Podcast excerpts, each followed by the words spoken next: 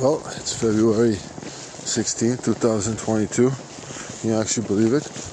We actually qualified for the World Cup like this ahead of time.